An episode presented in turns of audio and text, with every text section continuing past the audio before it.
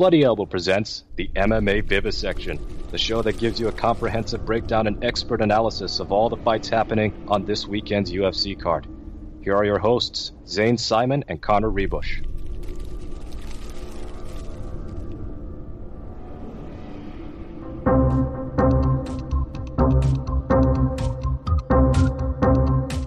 Just a little reminder that you could support the MMA Vivisection, the MMA Depressed Us, and the Sixth Round Post Fight Show simply by going to patreon.com slash MMA Vivisection. With three different tiers ranging from $3 to $7, it's incredibly easy to show support to your favorite analysts, Zane, Connor, Eddie, and Phil. So if you have a few dollars to spare, please consider us. Thank you so much. Hey, everybody, and welcome back to the MMA Vivisection with me, Zane Simon, and my co host, as always, Connor Ruebusch. We are here once again talking about this week's UFC card going down nowhere else other than the Apex facility in Las Vegas, Nevada, because you oh, got even even Oh. better, Zane. Even better that it's at the Apex. Yeah, I was I was gonna say you, you you fucked up my flow, but I was gonna say going down nowhere else than the Las Vegas Apex because you goddamn know that they could not sell tickets to this if they put it anywhere else. No, that is for damn sure. They could, Yeah. you know, you could you could not give these tickets away. At what point does ESPN start feeling ripped off? No point. They the the UFC so far has been a big success for ESPN. So there's we are we are still nowhere near the conversation of when does ESPN get mad because Yeah, the UFC has still been a huge and and the big thing for them too. I think that they've learned. You know, I remember people. We we talked about this. We've been talking about this for years, but people continue to be like, "No, this is how fight night cards always used to be." You know, they've always been the lower tier events. And it's like, yeah, no, they are way lower tier events. not like this. No, Yeah, not like never. this. Uh, this is cle- we're clearly in an era where I, I remember we had like the the a bunch of fights got car- uh, canceled and we had a card headlined by Okami versus OSP hmm and that was laughably bad. But that was like a bunch of fights got canceled hmm and it was it was an outlier. It was comically bad because it was an outlier. We're, we've had like a month straight of that. Yeah, if not But- more. I mean, with, with like Yeah. a couple bright spots that are really just the pay per views. hmm And the thing that they've realized, uh, you know, and I, I hate to keep hang, rambling on with all this, but whatever. I'm gonna because uh, it's in my brain and it won't get out. It won't go away until I say it. Uh, the thing that they've apparently realized is that pay per view events are what gets people to sign up to ESPN Plus, hmm and it's a subscription service. So Yeah. they don't care who's tu- tuning in for this. That has no like it's not a rating network ratings thing. They don't Yeah. care. Who, who who cares who tunes into what on streaming? What they But care how are about. they even doing it? I What do you- know they have better fighters on the roster than this. Yeah. I know. It's like it's truly it's like a feat of ingenuity that they have managed to put on so many bad cards.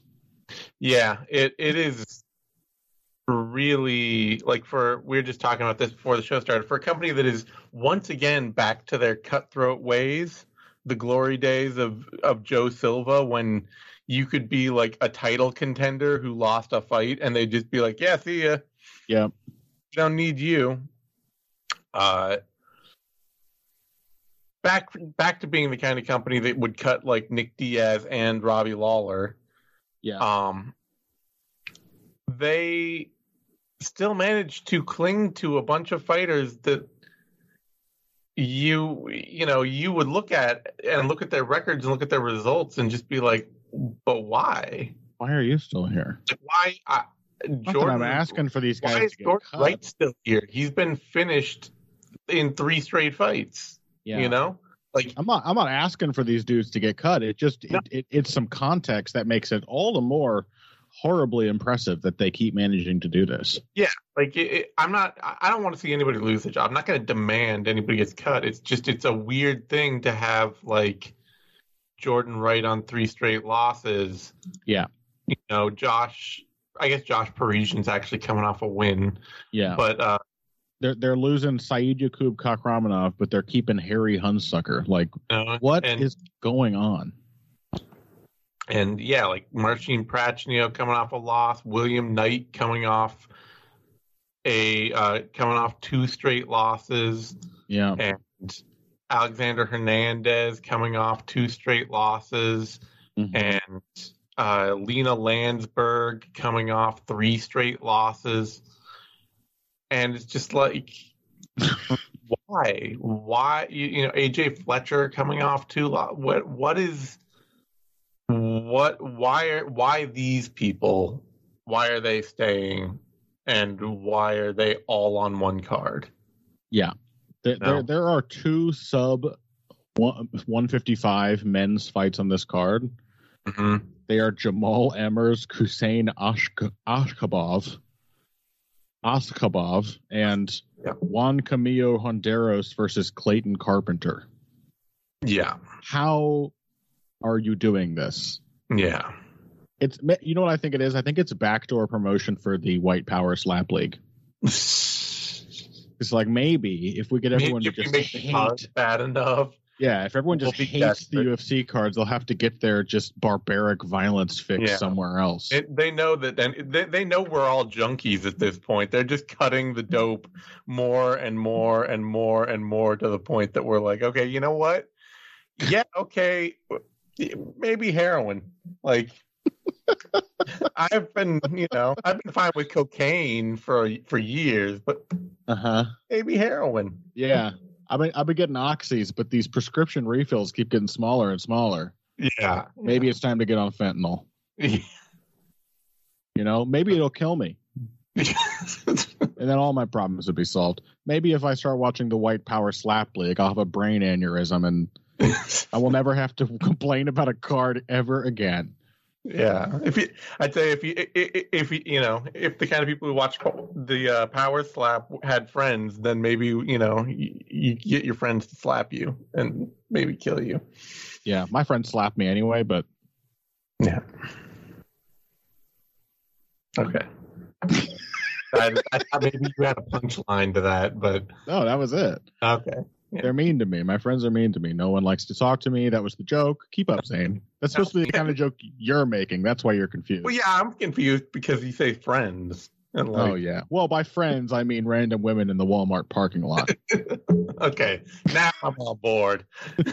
Here, let me help you push your stroller. Ah! Yeah. An interaction I have at least five times a week. All right, we've been asked to like move this along this week, so let's actually talk about this main event. A uh, perfectly serviceable while also being too much too soon um, Mhm. matchup between Erin Blanchfield and Tyler Santos. Even, or, I mean, Erin Blanchfield and Jessica Andrade. It was supposed to be Tyler Santos, and even that That felt a little too. Yeah. yeah, felt a little bit like you know you're putting a woman who started her MMA career in 2018 and ha- has had 11 fights, and with somebody who started their their career in 2013 and is just like six years older, not you know not past it, just got off a title shot. Yeah, And what else are they going to do? I mean, it's women's flyweight. Like uh, Shevchenko doesn't have all day. it's true. Who else is she going to fight? They need challengers. They do. They do. And So and Blanche now or never. is, is definitely she looks like a future challenger. Yeah. Uh, whether she will or not after this, uh, right. I'm I'm less certain. In a real division, she would absolutely like be the kind of prospect that would demand being brought along carefully. But or at least you know, like I- I'm fine with the UFC, like trial by fire within reason. Yeah, You know, you take tough matchups, but ones that look like you know tests that you can pass. Um, and I'm not saying that this or even Santos wouldn't necessarily be that, but it is a big step up given that she's still so young and inexperienced. yeah, and it, it's especially big step step up given the way she fights and what's been the difference maker in her tougher fights. Yeah. Blanchfield is she's got a good wrestling game. Mm-hmm. She, you know, she actually shoots and changes her shots well. Mm-hmm. She has a brutal top game, brutal Mhm. grappling game.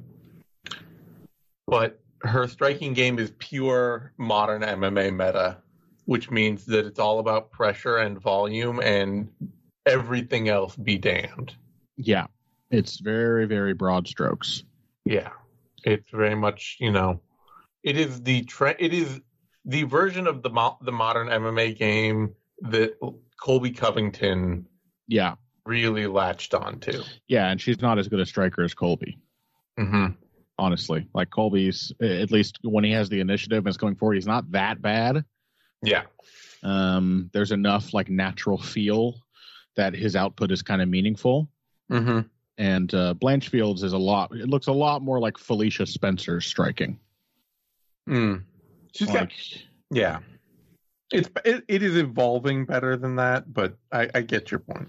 yeah, I'm just saying, like it's still really undeveloped. And, and, like Yeah. every time I see Blanchfield throw a kick, I'm like, oh, someone is going to kill you halfway through this kick at some point very soon. Mm-hmm. Certainly Shevchenko. You know, if she Yeah. wins this, that's going to be next. And then certainly Shevchenko is going to land one straight left while she's kicking. And she's just, it's this uh, very, a lot of her individual strikes are very laborious and awkward looking. Yeah, I mean, even- and that Mhm. I was that really came out against uh, JJ Aldrich, who basically just Yeah.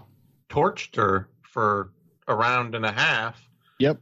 And it was really just the fact that Aldrich is not a big puncher at all.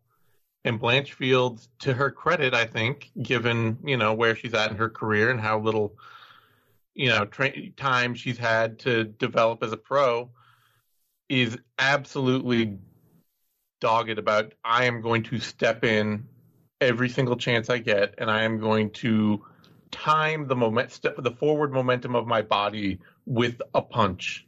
Yeah. So that I am ma- landing with maximum the maximum force I can generate in every collision. Yep. But she absolutely did get punished on the counter, especially her kicks, Yeah. many times in that fight. Yeah. She also got badly outmaneuvered. Like when she is punching, uh, again, on, on her punches are her best strikes. She's, you know, she's got an okay jab. She doubles it. She throws her right hand behind it. Um, you know, could be a lot worse. Yeah.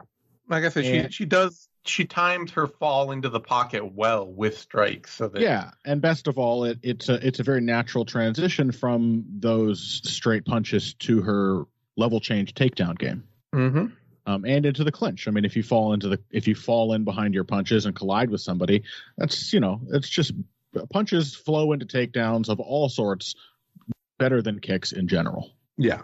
Which is why the kicking wrestler is always a weirdly disjointed style. Even though some Mhm. people make it work, it, it often feels like this is going to fall apart against the right opponent. Yeah. But uh, yeah, she also when she's punching, um, like the transition is good if the opponent's right there. hmm But Aldrich also just outmaneuvered her many times, where she, Mhm. she she would plant her feet and start the combination, which you know she's ideally hoping there will be a takedown opening at the end of it. And then by the time the first punch is out and coming back, uh, Aldrich is like pack, practically behind her. Yeah. Oh. Um so yeah, there there's just not like any dynamism or flow to her striking as its own phase. Without the takedown threat, it's really pretty limited. Yeah. And that does seem like a serious problem against Andrade, potentially much more so than it would have been against Santos. hmm Um, I mean, I don't know. This is, I mean, this fight just got made. What, like today, yesterday? Got made like Didn't they just fill Andrade in in, the, in this week? it was. uh She. Let's see. That was. Damn it! Where are we here? Uh That news dropped on. Yeah. So fight week, uh, like I, it, dropped on the weekend, February twelfth. Yeah. So it, it came out Sunday. Yeah. That that the change was made, which probably probably means that Andrade knew early la- or like late last week. You would hope so. I would hope she she knew like Thursday or Friday of last week they had called her and said, "Hey, we're hearing that Blanchfield or that uh, Tyler Santos may not be able to fight. Right. Are you interested?" You know, and she talks it over with her corner, gets into training, see with, sees where her weight's at, and then confirms a couple days later, and they announce the fight. Yeah. So I mean, um, that's always a factor when that happens. Mhm. Maybe it means problems for Andrade, particularly for the weight cut. You would imagine. Yeah, but up at flyweight, that seems Yeah.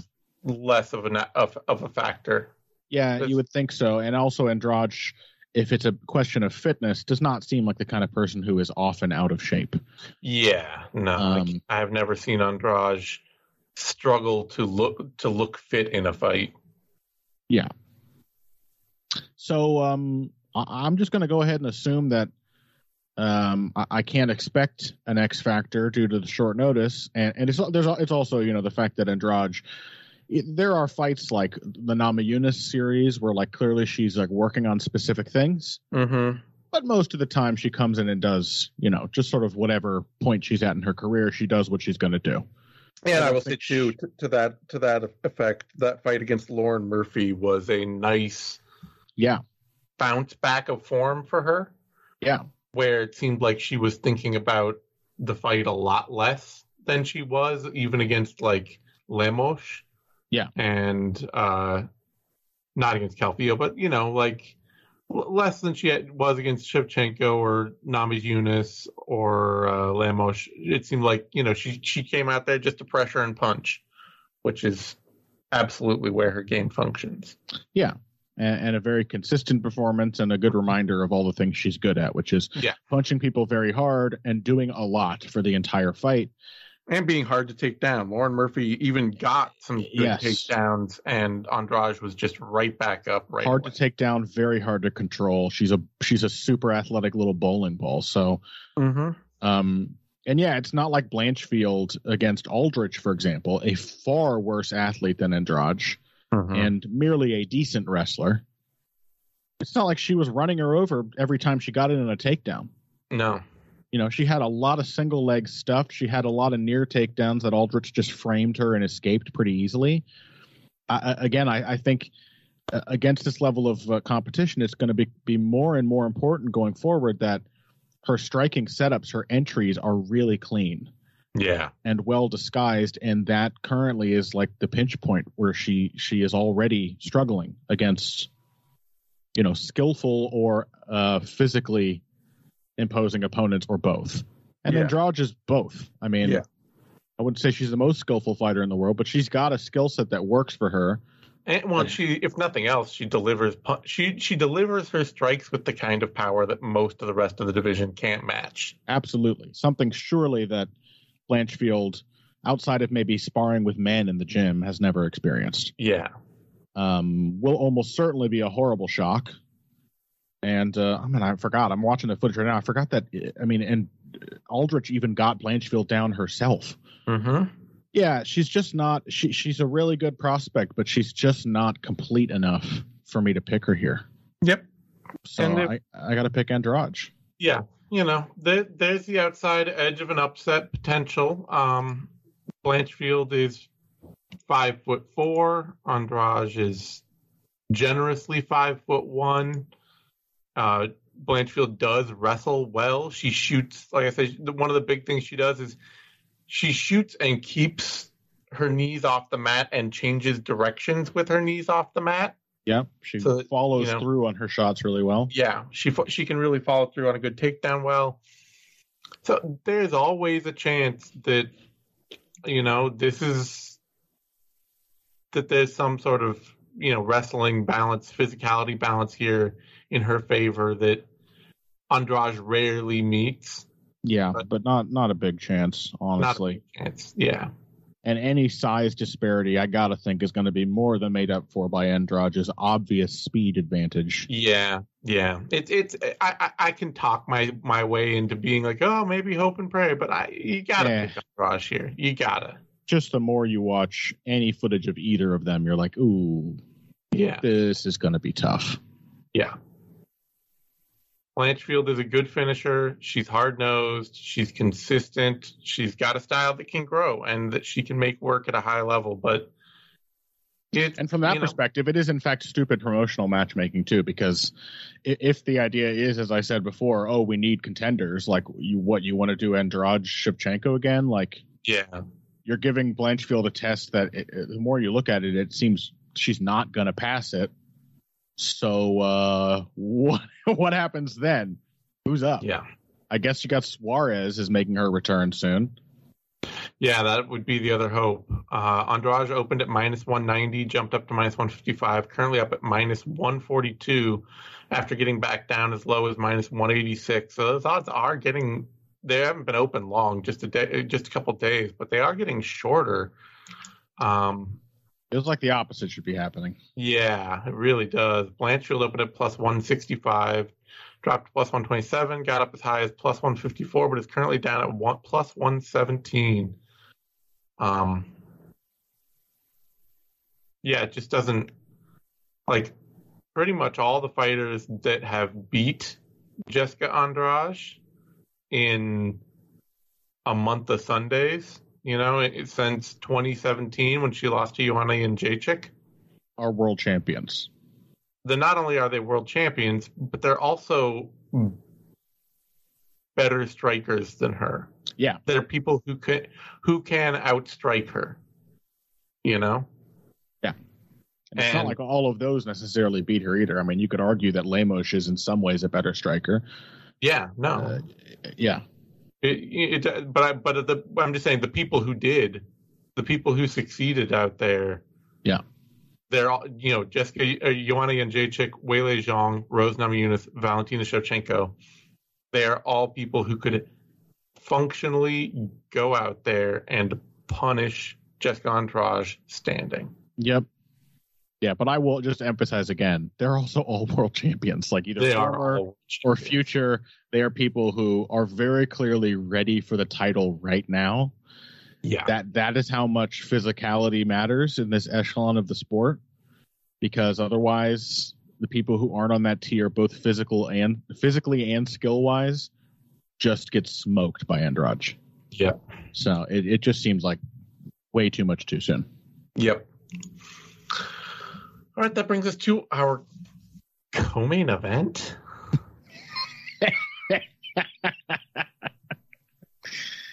Zac, yeah. Jesus Christ.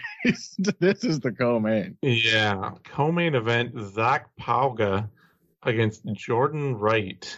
Uh-huh. And um, I thought I, I had originally thought I think it was Wiki that that messed me up on this that this fight was at middleweight, um, but apparently it's at light heavyweight, which makes my makes making this pick much easier. um, because at middleweight I would worry about what's Pauga Pauga go putting himself through. Yeah. To get down from a heavyweight debut, I mean, I know he's a small heavyweight, but nonetheless, you know, you that that that jump from being even 220 or 225 pounds or whatever he was down to 185 pounds yeah. is not an easy one. Uh he weighed in 239 so yeah. At mid, at light heavyweight i am you know that that's fine. That's just his natural division. Uh jordan wright on the other hand, is very much a man at sea. Yeah. And I don't. I would be shocked if this was a really functional difference making move for him. Yeah. Yeah, I mean, he has the kind of speed and dynamic power I was that. say that conceptually, light heavyweight does sort of make sense for him. Yeah. I mean, if you're not going to be durable, but you're going to be fast and powerful, right? Light heavyweight is that division. Chin's not good enough for middleweight anyway. So what's the difference? Yeah, yeah. middleweight is a division where guys they have they tend to have one deep skill set. Maybe not all deep skill sets, but they tend to have one. Yeah and that has been enough to dismantle Jordan Wright pretty much every time. Yeah. Um, light heavyweight, yeah, it, being fast and powerful and dynamic could be enough. Um, I'm not going to bank on it. the The basic the basic fact is that there's no reason Jordan Wright couldn't go out there and knock Zac Pauga out inside a round. Mm-hmm. Uh, we've already seen, albeit at heavyweight, Pauga's, Pauga's chin get checked. Mm-hmm. And he doesn't have a deep technical game anywhere. Being a better boxer than Muhammad Usman to a point that you still lose a boxing match Mm-hmm. Is not really, you know, functionally indicative of any actual great striking talent. But Jordan Wright fights himself out of fights. Yeah. Like he no matter how unless he knocks you out right away, it doesn't matter how good he's doing, it doesn't matter how well the fight is going. Doesn't matter how you know it's it, he's very much one of those dudes where he's kind of like Kyle Nelson, where you look at him, you look at the things he does in a vacuum, and they all seem fine. You know, his Yeah. his, his defense is abominable, um, but I think that that's actually just a function of his other problems rather than the fact you know some idea that he just hasn't trained well. Yeah. Um, but he wrestles really well.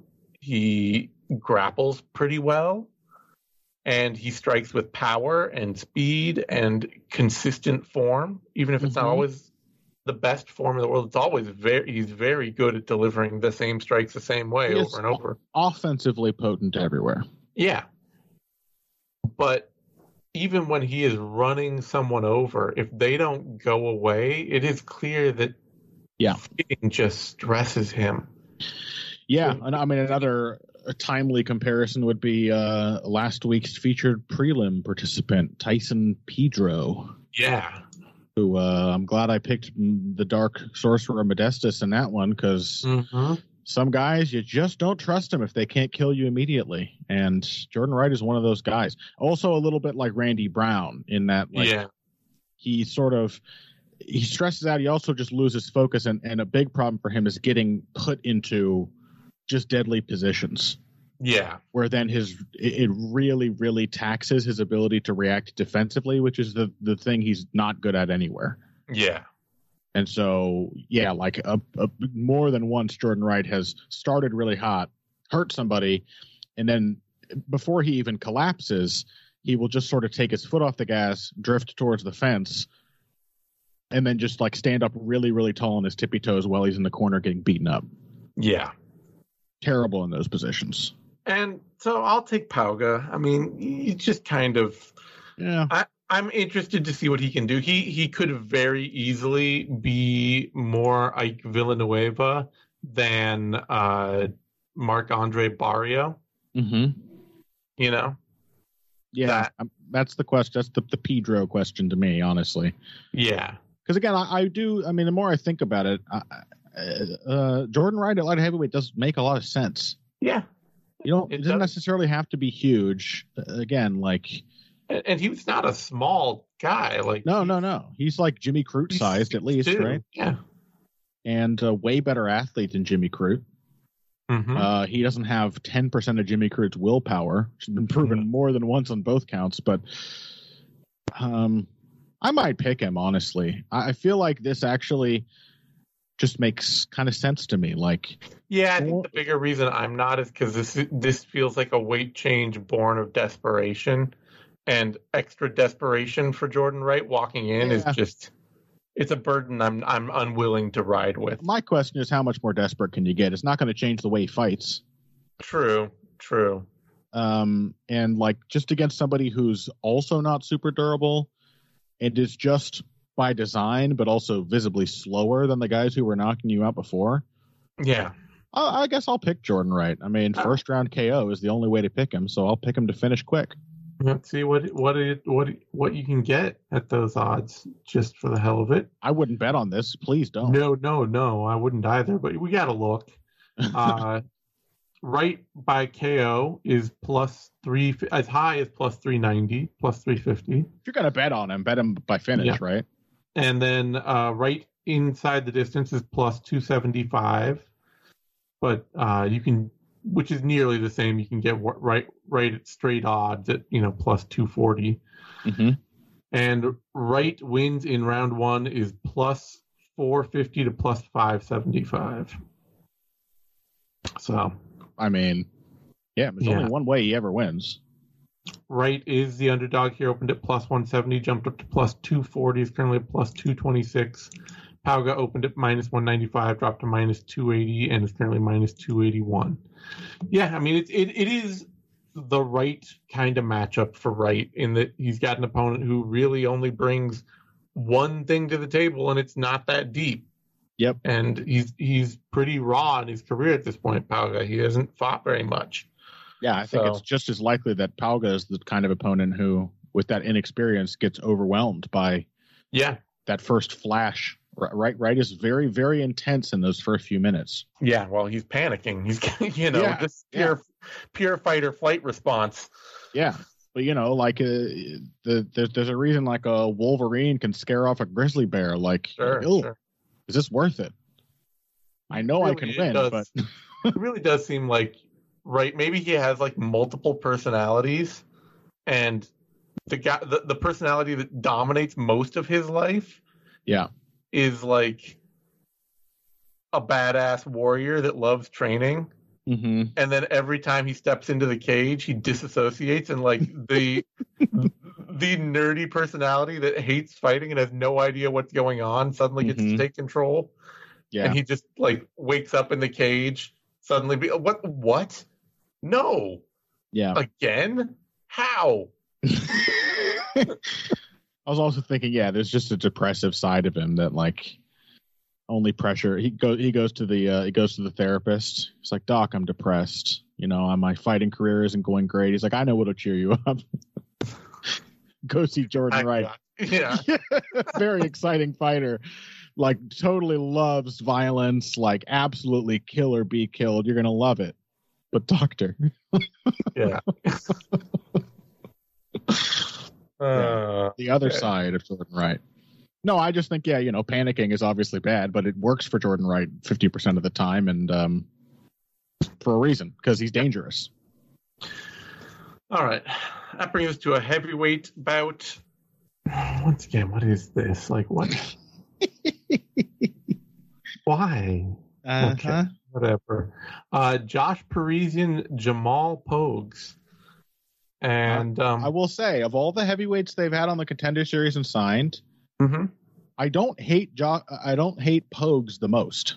well, that's, that's better than a poke in the eye with a sharp stick. Yeah, damning with faint praise, maybe, but Yeah. uh, certainly for a guy who bears a lot of similarities in my mind to uh, Waldo Cortez Acosta. yeah. Mm-hmm. I think he's like he's already shown that he can deal with the exact same problems in a more promising way. Okay. Because like you know, one thing Waldo Cortez Acosta has proven is that he will plot after someone forever and not change anything while they just chop his legs to bit with low kicks, even if that person is Jared Vanderaa. No, nobody's idea of a low kick aficionado. It was Mhm. Vanderaa, right? It wasn't Hunsucker or one of the other ones. For For, for? Costa uh, Cortez Oh, Acosta. oh, yeah. Uh, I'm pretty sure it was it was Vanderaa. okay. Let's just, yeah. Let's just go with that. Um, Pogues stylistically very similar when he's on the feet. Very plodding, super heavy on his front foot. In his second contender series fight against uh, it was Renato something, right? Paulo Renato Jr. yeah. He um, yeah, I mean he got his lead leg chewed up. Mm-hmm. And after um, showing like a, a really nice jab, honestly, Mhm. very quick, straight, taking advantage of his reach. After kind of, I mean, narrowly, but sort of dominating Renato Jr. with that in the first round, Renato Jr. woke up. He, his low kick started to take more effect because he had been landing them the whole time. He continued landing them. He started to step in on combinations, and it was looking like, yeah, Cortez Acosta kind of fight. Where it's like, okay, is he just gonna like drift out of this entirely Mm-hmm. and um and maybe only win because his opponent is a heavyweight? And uh and even worse, in fact, because like Renato Jr. is not really a heavyweight. Yeah. He's very small, so it was even kind of tougher because this dude's not just going to get tired and go away. Um, and to his credit, did he like figure out how to defend the low kicks? Hell no. But he did get pretty aggressive in the third round, which is always Yeah. a pretty good sign for a heavyweight. Yeah. Um, so we're looking at an incredibly raw fighter, but somebody who has a takedown game. They Mhm. talked about it like it was very impressive because in his previous contender series fight, he was easily able to take down another heavyweight. Yeah, That's not he- really heavyweight is the kind of yeah, Yeah. It's, it's the, the division where like you really you know we got to give these big boys a hand because Y- you yeah, know bringing some technical skill to the game is is always it must Yeah. be applauded and appreciated. yeah, the gargantuan engine that could kind Yeah. of thing. Yeah, But um, you know, he has a takedown game. He will go for it. And that is also a thing that works at heavyweight. Like Sergey Yeah. Spivak isn't a great wrestler, even a very good wrestler, but he goes for it, and it makes a huge difference in his fights. mm-hmm. Um, and then yeah, a guy who can throw really quick straight punches and does seem to have some ability to not only go later in the fight, but um, can actually, even in very broad ways, respond to the shape the fight is taking. Mm-hmm. Up the intensity, you know, it's I take those as reasonably good signs for a raw heavyweight prospect. sure. And then you have Josh Parisian. Yeah. Who's was uh, top of the list of the guys that you were like, why is he here? What you know, what is he good at? Um he he won in the most classic heavyweight way. I mean, I'll give him credit. Yeah, He's somewhat durable enough. he is durable enough to be here. The only times he is lost in his career are almost, you know, to they're either submissions or they are like accumulated ground strikes. Yeah. You know, Um or decisions, you know, but yeah, yeah, he's he's hard to finish, and that is literally the only reason he beat an otherwise very beatable guy in Alan Baudot mm-hmm. because he was getting completely lit up, Oh yeah, uh, which you know is typical for Baudot fights, and then he gets tired and loses heart. And credit to Parisian for being a classic regional level heavyweight, and being able to take advantage of that by still being there. yep, But he didn't exactly do anything like proactive uh, until the point when Baudot was already collapsing. mm-hmm. So I guess I'll take uh, Pogues because he's looks like he's got a reach advantage. He's got much faster, much sharper hands. He's not really very good at all at putting combinations together, but Parisian's going to spend a lot of time just stuck on the end of a really annoying and very stiff jab. And uh, you know, yeah, there are definitely opportunities for Parisian to figure some things out. He, he's, you know, he's going to land low kicks. Just, just so we, just so They're you just- know, Parisian does apparently have a two-inch reach advantage. Interesting. Yeah. Yeah. I don't think He it's going to feel. I don't think it's going to feel like it. Well, yeah, I mean, Parisian, his whole style of fighting is run into you and create chaos to and just try to thrive in a brawl. That is Yeah. the entirety of what Parisian is doing. He he knows he's tough and he knows that he does not have a technical game, so he's trying to make that fight as messy as possible and to Yeah. just do wild stuff, be creative, Yeah. take whatever opportunity you get. It's very much his kind of fight. Yeah, I don't know that Pogues um, knows he's tough until he's taken a few shots, Mm-hmm. but I think he actually is pretty tough. Yeah, and, and again, the most promising thing is that he had both the energy and the willpower to actually turn it on late in a heavyweight fight, and that is usually when Parisian, when he wins, it's because his opponent can't do that. So Yeah. I'll I'll take Pogues. He's he's I- got I'm- something resembling a prospect game. Sure. He is not good yet, but it's enough. I'll take Parisian. I think that this is a fight where the fact, you know, we talk about Pogues looking decent in on the contender series or battling back on the contender series, Mm-hmm. but that's also, you know, was against a six foot tiny guy that he could kind of, you know, he he he could assert a pretty significant size advantage on. Yeah. and range advantage, and Parisian is bigger. He's just bigger. Yeah, the, I mean, the previous contender series performance was against a more heavyweight sized heavyweight. That was the dude he took down seven times. Mm, yeah. Um, so you know, he, this the, the thing is, you know, I I think the the main thing for him also against Renato is he really went in there pretty clearly wanting to win a striking battle. Yeah, I just don't think that. I, I think that Parisian can make this fight absolutely brutal, and through doing that, Yeah, wear folks out. I, I, I think that the Yeah. you know, I, I I don't trust the transition transition of his gas tank from beating guys regionally to Yeah, winning in the UFC yet. At least not with the level of fitness it looks like he has, because you know he, he looks like a guy fighting his way back into shape yeah, he was actually supposed to go back down to 170 or 100 and, or 205 pounds right. before this. Yeah, he's not himself a giant heavyweight. I think he's more than heavyweight size, but he's not huge. Yeah. huge.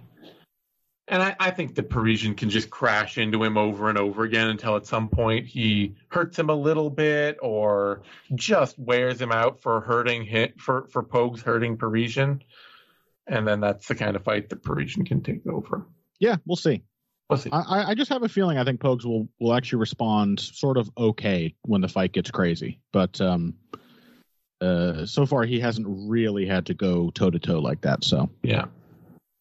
Pogues open at minus 170, dropped to minus 193, is currently at minus 246. Parisian opened at plus 145, jumped up to plus 168, is currently at plus 199. I don't understand the spread here. Like, yeah, I know Parisian's not a very good heavyweight technically, yeah, but he's six foot four, 265 pounds with the 79 inch reach, who has gone two and two in the UFC mm-hmm. like losing to Parker Porter and Don'Tale Mayes, but beating Roque Martinez and Alan Baudot, and over his career has generally, you know, he's a winning heavyweight against Mm-hmm. A guy in Jamal Pogues who himself is nine and three. He's got know? the basic requirements and he uses them aggressively. I mean, Yeah, dur- like, durability and endurance as a weapon. That's a good base at heavyweight. like Pogues lost a fourth round fight via heel hook in Uh-huh. LFA two years ago. Yep. You know, this is not a guy who is the un, the picture of unbeatable heavyweight prospects. No, So, it's a, cl- a classic contender bump kind of thing. I yeah, I guess. Like I'm not saying that he can't be favored. It's just this is this looks like a dead even fight to me. You I'm know. with you. I'm with you. All right. That brings us to a light heavyweight bout. William Knight, Marcin Prachnio. And um Yeah, like I can't wait. Knight looks much much more dangerous than he is. Just Mhm. you know, the kind of fighter you look at him and you're like, wow, that dude's a powerhouse. You see him land a punch, you're like, wow, that dude's a powerhouse. Then you watch him fight around, you're like, well, Eh, Why is he so scared? yeah, why, why, why can't he do anything consistently with any sort of form Yeah, at all? he's got uh he's got Kongo syndrome. Mm, Cheick Kongo. Yeah, If if if looks could kill, Cheick Kongo would be a reigning champion for 20 years straight. But we all know it's not, it's not about how mean you look. yeah, and I mean, the big thing for me with Knight, unfortunately, is really like he, other than knocking out Fabio Cherant, he, you know, he his power has not been enough to stop anybody in the UFC. No, And Cherant is one of the like very this guy is just way too raw and not Yeah. ready.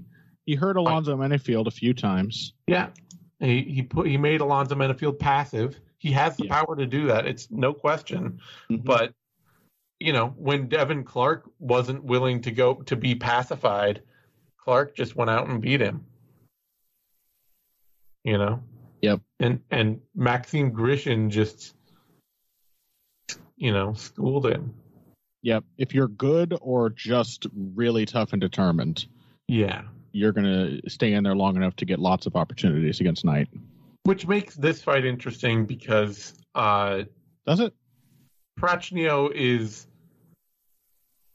he is a better striker and more determined than uh, Knight, certainly. But tough is always the big question mark. Because Yeah. this is, you know, Marcin Prachnio is very much a guy who can get knocked out. Uh, we've talked, uh, you know, it does seem like that pro- that problem has improved lately No doubt. he's he's taken an, enough step up in his striking training that he is not uh that he sees more strikes coming. He doesn't Mhm. get as as lost in exchanges where he just doesn't know what's about to hit him and it gets his clock absolutely cleaned. Mm-hmm. But eh, you know, it's worth a little bit of pause there. There's certainly N- Knight is does hit hard enough with single strikes that if he that he I mean he'll hurt Prachnio. He almost So- certainly will. Yeah. That will absolutely happen. It's just Yeah. He doesn't he, you know, Knight doesn't finish most f- fighters and if he's not going to finish most fighters then Prachnio will win. Yeah. I mean, Khalil Rountree hurt Prachnio, Yeah, and um, Rountree's much more consistent than Knight. much more. Uh, and more dangerous. I mean, just flatly, Yeah. he's he's in, I think an even harder puncher, uh, a harder hitter in general, um, and more diverse in his Yeah. output. And that was nonetheless an area where Prachnio succeeded. He stayed at the right ranges to use his full striking skill set. And uh, I think that will ultimately be the problem for William Knight because something he does against anyone who shows even a modicum of aggression is he, he turns into a counterpuncher. Yeah. And he is powerful, but form wise, a terrible counterpuncher. I mean, this is a guy who the, the shot he hit Fabio Cherant with, and it was also one of the shots, at least one of the shots he hurt Menifield with. They called it a check hook. Yeah. Folks, that is not a check hook. No. A check hook is, uh, you know, and I and I'm not even being pedantic, like which I have in the past. I called out like uh, called out. I mean, I disagreed once with uh, Caposa on. Twitter. I was like, that's not a check hook. It's just a counter left hook. A check hook is a different thing. It, it involves changing angle. And he was like, yeah, yeah, yeah. Don't be pedantic. And I was being pedantic to a degree. Yeah, well, you Um, pedantic. Yeah, obviously. it. No, this is different. This is Yeah. not. You you are insulting the idea of of it's barely a counter hook. He's like leaning backwards. He's losing his balance. If he wasn't a terrifying athletic specimen, he would not have any power whatsoever in the position he puts himself in to make it uh, so that he's not just trading. Yeah. Like he- he- there there is no defensive structure. There is no footwork. It's just like maybe I'll ding you with. It's like the uh, the hook that um, Rothwell knocked Schaub out with. mm-hmm. like calling that a check hook when it's like Yeah. how what happened? How did that work? Um. But the, the big problem is that yeah, being able to be sort of forced to coerced into counter mode is I think very dangerous against a guy in Prachnio who again guy sees a sees a leg kick opening, he's gonna throw it. Yeah. Guy sees your body open, he's gonna throw it. It's one of his great qualities as a striker. Uh, as stiff and awkward as his striking can look, is that he does take the targets that are given to him. He doesn't Absolutely. uh, which is a, a huge point of growth for him because before he was trying to force everything. I think that's, if anything, the biggest improvement is that he has learned to just take the damage that is available. And I think he's going to be able to win rounds off William Knight by doing that. Oh yeah. He will absolutely win rounds. He will also absolutely get hurt at some point, yeah no, and it, it'll just be down to whether or not in that moment of getting hurt he gets finished. But like we were saying, Knight, does, you know, he just doesn't have enough form on Yeah. anything to hurt people to, to follow up consistently on the damage he does. That's really yeah. it. you, you can't put any two techniques together Yeah, it Well has to be a one punch KO because if it's not, he's not gonna. There's not gonna be a follow up with it for another thirty seconds. Yeah, for sure. So, yeah, I, we're agreed. Picking Prachnio, it's just all, also like oh, light heavyweight is just so that division. Yeah, yeah. Lots of lots of power, lots of lots of dynamic athletes, not a lot of durability, not a lot of skill depth. Yep. Uh, Prachnio opened at minus 110, got down as low as minus 124, is currently up at minus 103. Knight opened at minus 110, is currently down at minus 119. Slight favorite odds for Knight. Uh, it- I mean, it's not really. They're but they're they're dead even, which is what it should be. It's just don't bet on this this fight, folks. Don't Oh. watch this card. Yeah, yeah. Why are you listening to this? That's Go right. away. Leave us alone. I hate you. All right, that brings us to a lightweight bout. Jim Miller, Alexander Hernandez. Far and away the most interesting fight on the entire undercard. Yeah, and we If were not the talking entire card. we were talking um earlier about Jordan Wright and how moving weight divisions can be just another bigger sign that um that there's a mental block not being cleared. Yeah. Alexander Hernandez is back at lightweight. Yep. What do you mean? You mean his problems weren't solved by being nominally bigger? Um, as as shocking as it may be, I can't believe I I was sure that it was his problem. I was watching these fights and I was like, man, you know what the problem is? Renato Moicano is too big. yeah, no, Former It- featherweight Renato Moicano is simply too big for you. yeah, yeah, that that's it. It's just the whole solution. He he said, you know, apparently he told the broadcast booth, "I'm giving up 12 pounds to these lightweights in the cage." Including Renato? Apparently, Look at him. He looks like a teenager. He's like the scrawniest man in the division. What are you talking about? Um also didn't he didn't he no I'm imagining. I thought he also had a fight previously with uh, Ricky Glenn, but I'm imagining that. no, yeah, that, that's uh that oh that's Grant Dawson. Okay. Yeah. Yeah. Yeah. Yeah. Um, yeah. I mean, if if as if as if you even needed the Renato Moicano fight as like MMA math evidence that size was not the problem, we already knew it Yeah. just from watching the fights. And Yeah, I don't mean to, which is exactly what I'm doing. So I guess I do. But eh, my main intention is not to just like make light of Hernandez's struggles, just to mock him for being like, obviously that's not the problem yeah, most MMA fighters, their problem is they do not know what they don't know. They have a sense of loyalty to their gym, or they have very real, you know, human needs that give them an inertia that keeps them stuck in place. Like I can't, I can't uproot my life and just move uh, at a moment's notice. And also, I'm an MMA fighter. I don't know what I'm moving for. Like I, I don't know Yeah. how to tell who's the camp that's going to fix my problems. It, there's What? A lot of ignorance in MMA training, eh, particularly on the side of the fighters, and a lot of coaches out there who, one way or another, deliberately or otherwise, will take advantage of the fact that fighters don't know what they need. Yeah, I mean, there. This sport is still full of coaches who had, you know, I'm not saying that you. I hate to say this because it, you know, it, it reflects an argument that I don't like to make, but the sport is still full of coaches who have never competed at a high level. Yeah, and there's also the fact that even coaches who have competed at a high level are usually MMA fighters. Yeah, but so I mean, they I- don't know what they don't know either. Yeah. I'm just saying, like, you know, th- there is, I think, a, a lot. There are a lot of coaches that we have seen come and go in, in this sport. Yeah. Who seemed very good at a specific point in the meta. Yeah. But as the sport shifted, they couldn't. And in part, it feels like one of the reasons that they couldn't necessarily shift is that, like, they they were game you know the, their best moments as coaches were game theorying MMA Yeah. rather than knowing fundamentally how the sport is like you know what what the sport meta is built on and how it's changing and what that change requires. You know, Yeah.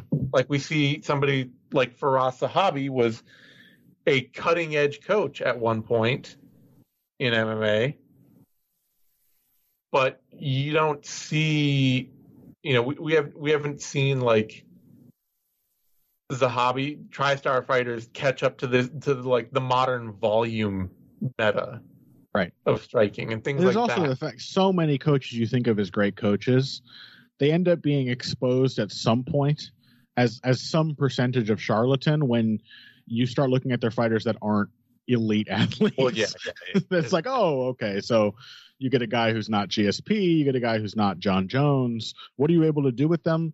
Nothing.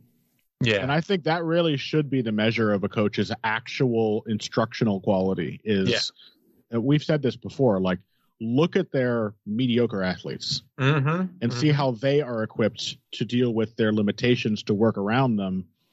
Um, and there are guys who impress you in that Yeah. regard. Like we always name drop Hoofed and Cordeiro. I I still maintain I think Greg Jackson, when he was actually involved at that camp, was Mhm.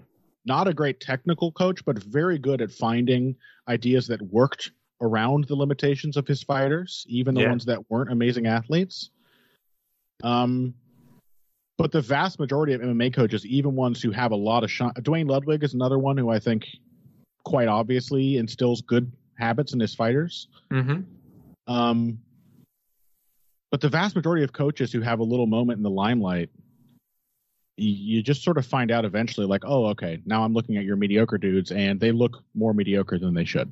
yeah, Um, yeah, there there are a lot of charlatans, and and and um, I don't even think it's. I think a lot of it's not malicious. I think a lot of it is the coaches themselves don't know what they're not able to teach, and a big moment for me is like a, a guy who talks annoyingly about fights, um, who started off as like a 100% technique nerd.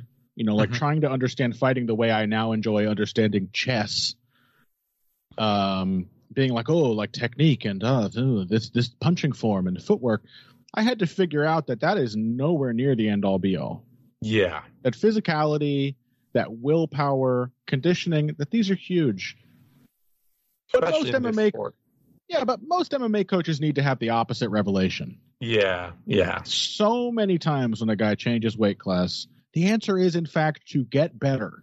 Mm-hmm. You know, I, I that's much easier said than done. But Oh, it yeah. will, but it will work. It will yield results. Whereas dropping to featherweight is not any kind of solution for a guy like Alex Hernandez. Yep. So anyway, he's now in a position where he may very well win because Jim Miller is old. Yeah.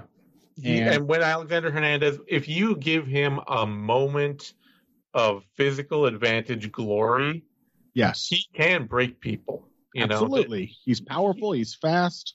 Yep. um, when he is in the driver's seat, like this is the this is the the Tyson Pedro thing again. Like Yep. I'm sure many people have been suckered into thinking that Alex Hernandez has solved his issues Yep. each time he wins because he usually looks great. Mm-hmm. When he's in command, the man looks like smooth and controlled and he puts his strikes together. There's still a lot to like about Hernandez's process, but he has never solved his fundamental issues Yeah.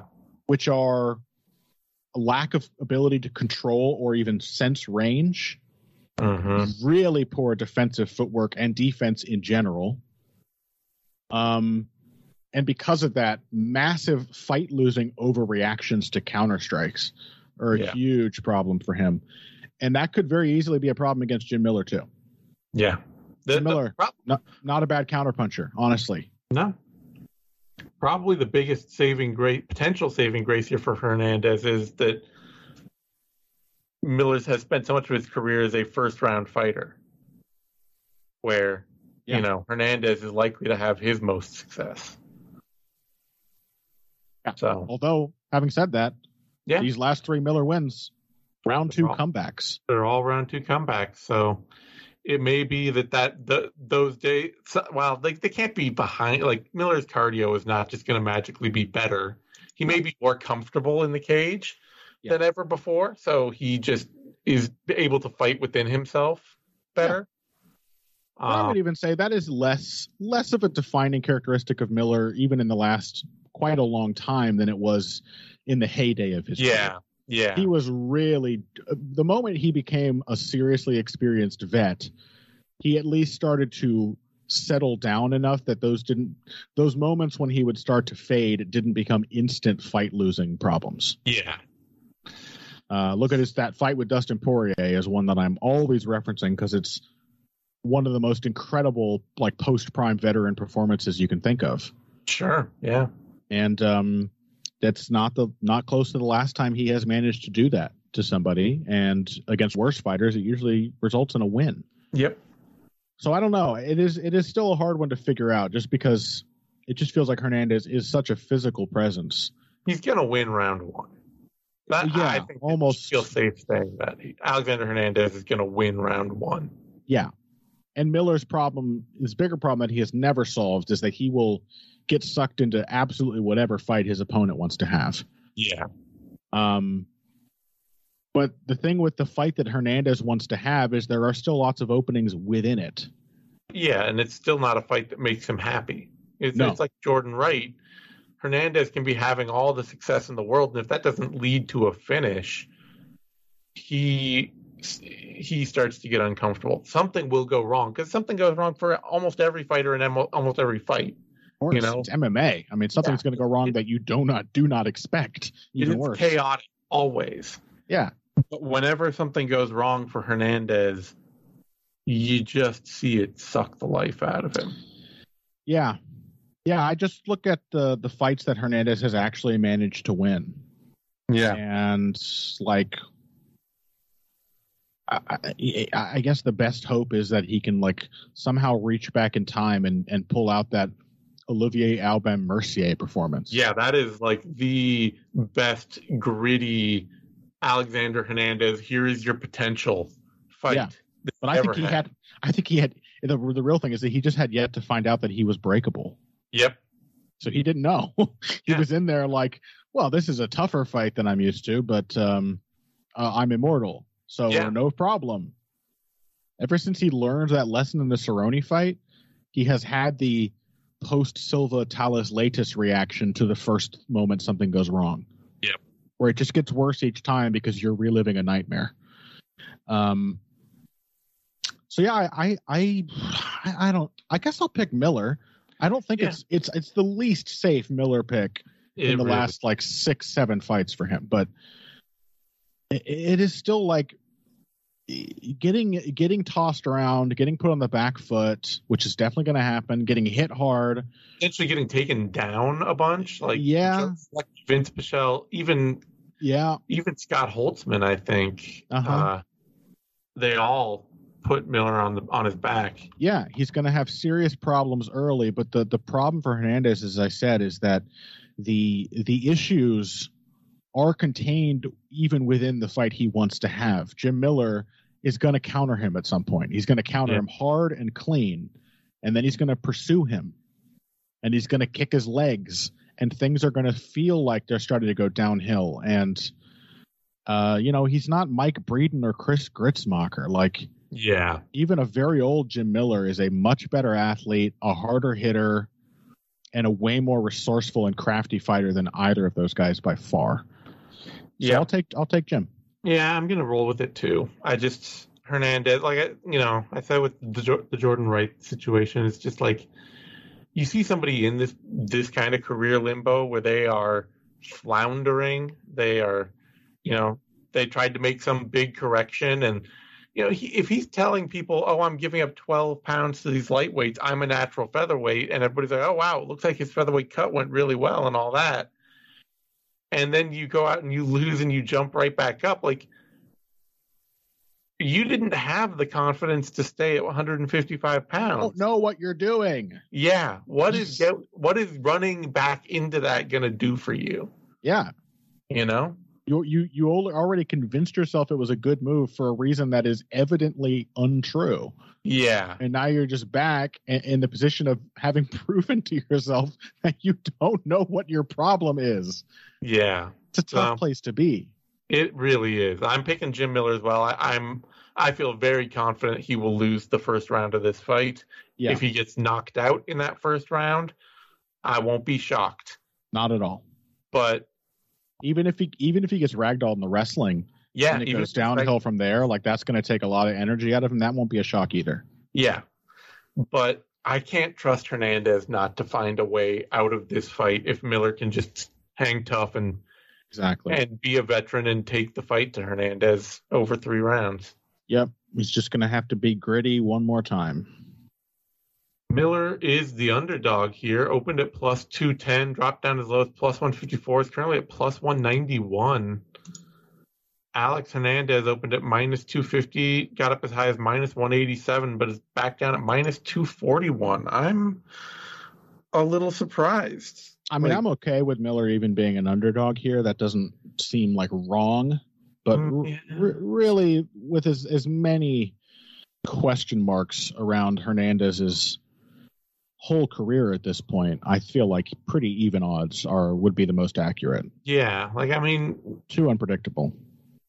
he's coming off a loss to Billy Quarantillo, who Yeah, yeah. like I like Billy Q, but he's not any kind of top featherweight athlete.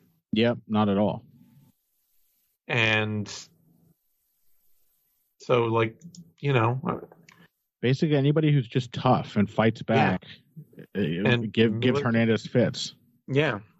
So I I I'm a little little unsure of those odds. Anyway, on that note, that wraps up the main card vivisection. You can find me on Twitter at the Zane Simon. Find Connor on Twitter at Boxing Bush. Find both of us over at BloodyElbow.com. Give us a like, subscribe to our podcast on the Bloody Elbow Sound SoundCloud network or podcast network on SoundCloud, YouTube, iTunes, Spotify, Stitcher, all that good stuff. And as always, the MMA Vivisection is brought to you by Chris Rini and his book, The Fine Art of Violence, that you can find over at chrisrini.com, C H R I S R I N I.com. Thanks everyone for tuning in, and we'll see you next time.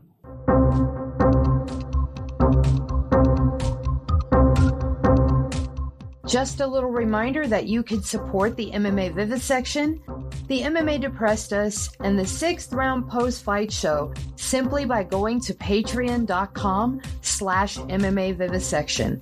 With three different tiers ranging from $3 to $7, it's incredibly easy to show support to your favorite analysts, Zane, Connor, Eddie, and Phil. So if you have a few dollars to spare, please consider us. Thank you so much.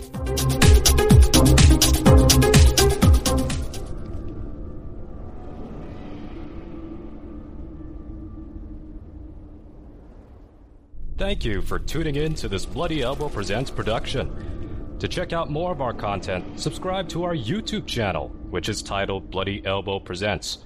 We're also on SoundCloud, Apple Podcasts, iHeartRadio, Stitcher, Spotify, TuneIn, Overcast, Player FM, and Amazon Music.